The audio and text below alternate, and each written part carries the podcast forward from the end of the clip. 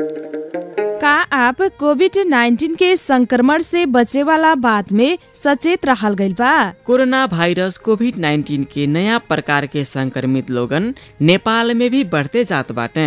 एह मेर के वायरस पहिले से भी ज्यादा संक्रामक और खतरनाक बा जेकरे कारण दीर्घ रोगी बूढ़ पुरनिया साथे युवा युवती आ बाल बालिकन के भी संक्रमण फैल के स्वास्थ्य में समस्या आ सकेला।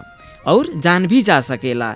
वही से कोविड 19 के ई खतरनाक वायरस से अपने आ आपन परिवार के बचे और बचावे के आवश्यक सावधानी अपनावल जाए। कोरोना वायरस कोविड 19 के संक्रमण से बचे के खातिर भीड़ भाड़ में न जाइल जा। एकदमै जरूरी काम बिना भइले घर से बाहर न जाइल जा। निकरही के परिता एक दूसरे से कमती में दुई मीटर के दूरी रखल जाए। नाक और मुंह ढके वाला मास्क लगाइल खोखत के या छींकत के रुमाल से अथवा हाथ के बाहिर से मुंह ढकल जाए समय समय में साबुन पानी से मीज मीज के हाथ धोवल जा या सैनिटाइजर के प्रयोग कैल जा 19 विरुद्ध की खोप लगवाइल व्यक्ति भी ई सावधानी अपनाए के परी। कोरोना वायरस संक्रमण के लक्षण लौकले पे या शंका लगले में तुरंत स्वास्थ्य जांच करवाइल जा आ रिपोर्ट नाय अले तक अन्य व्यक्ति से लम्बे बैठल जा।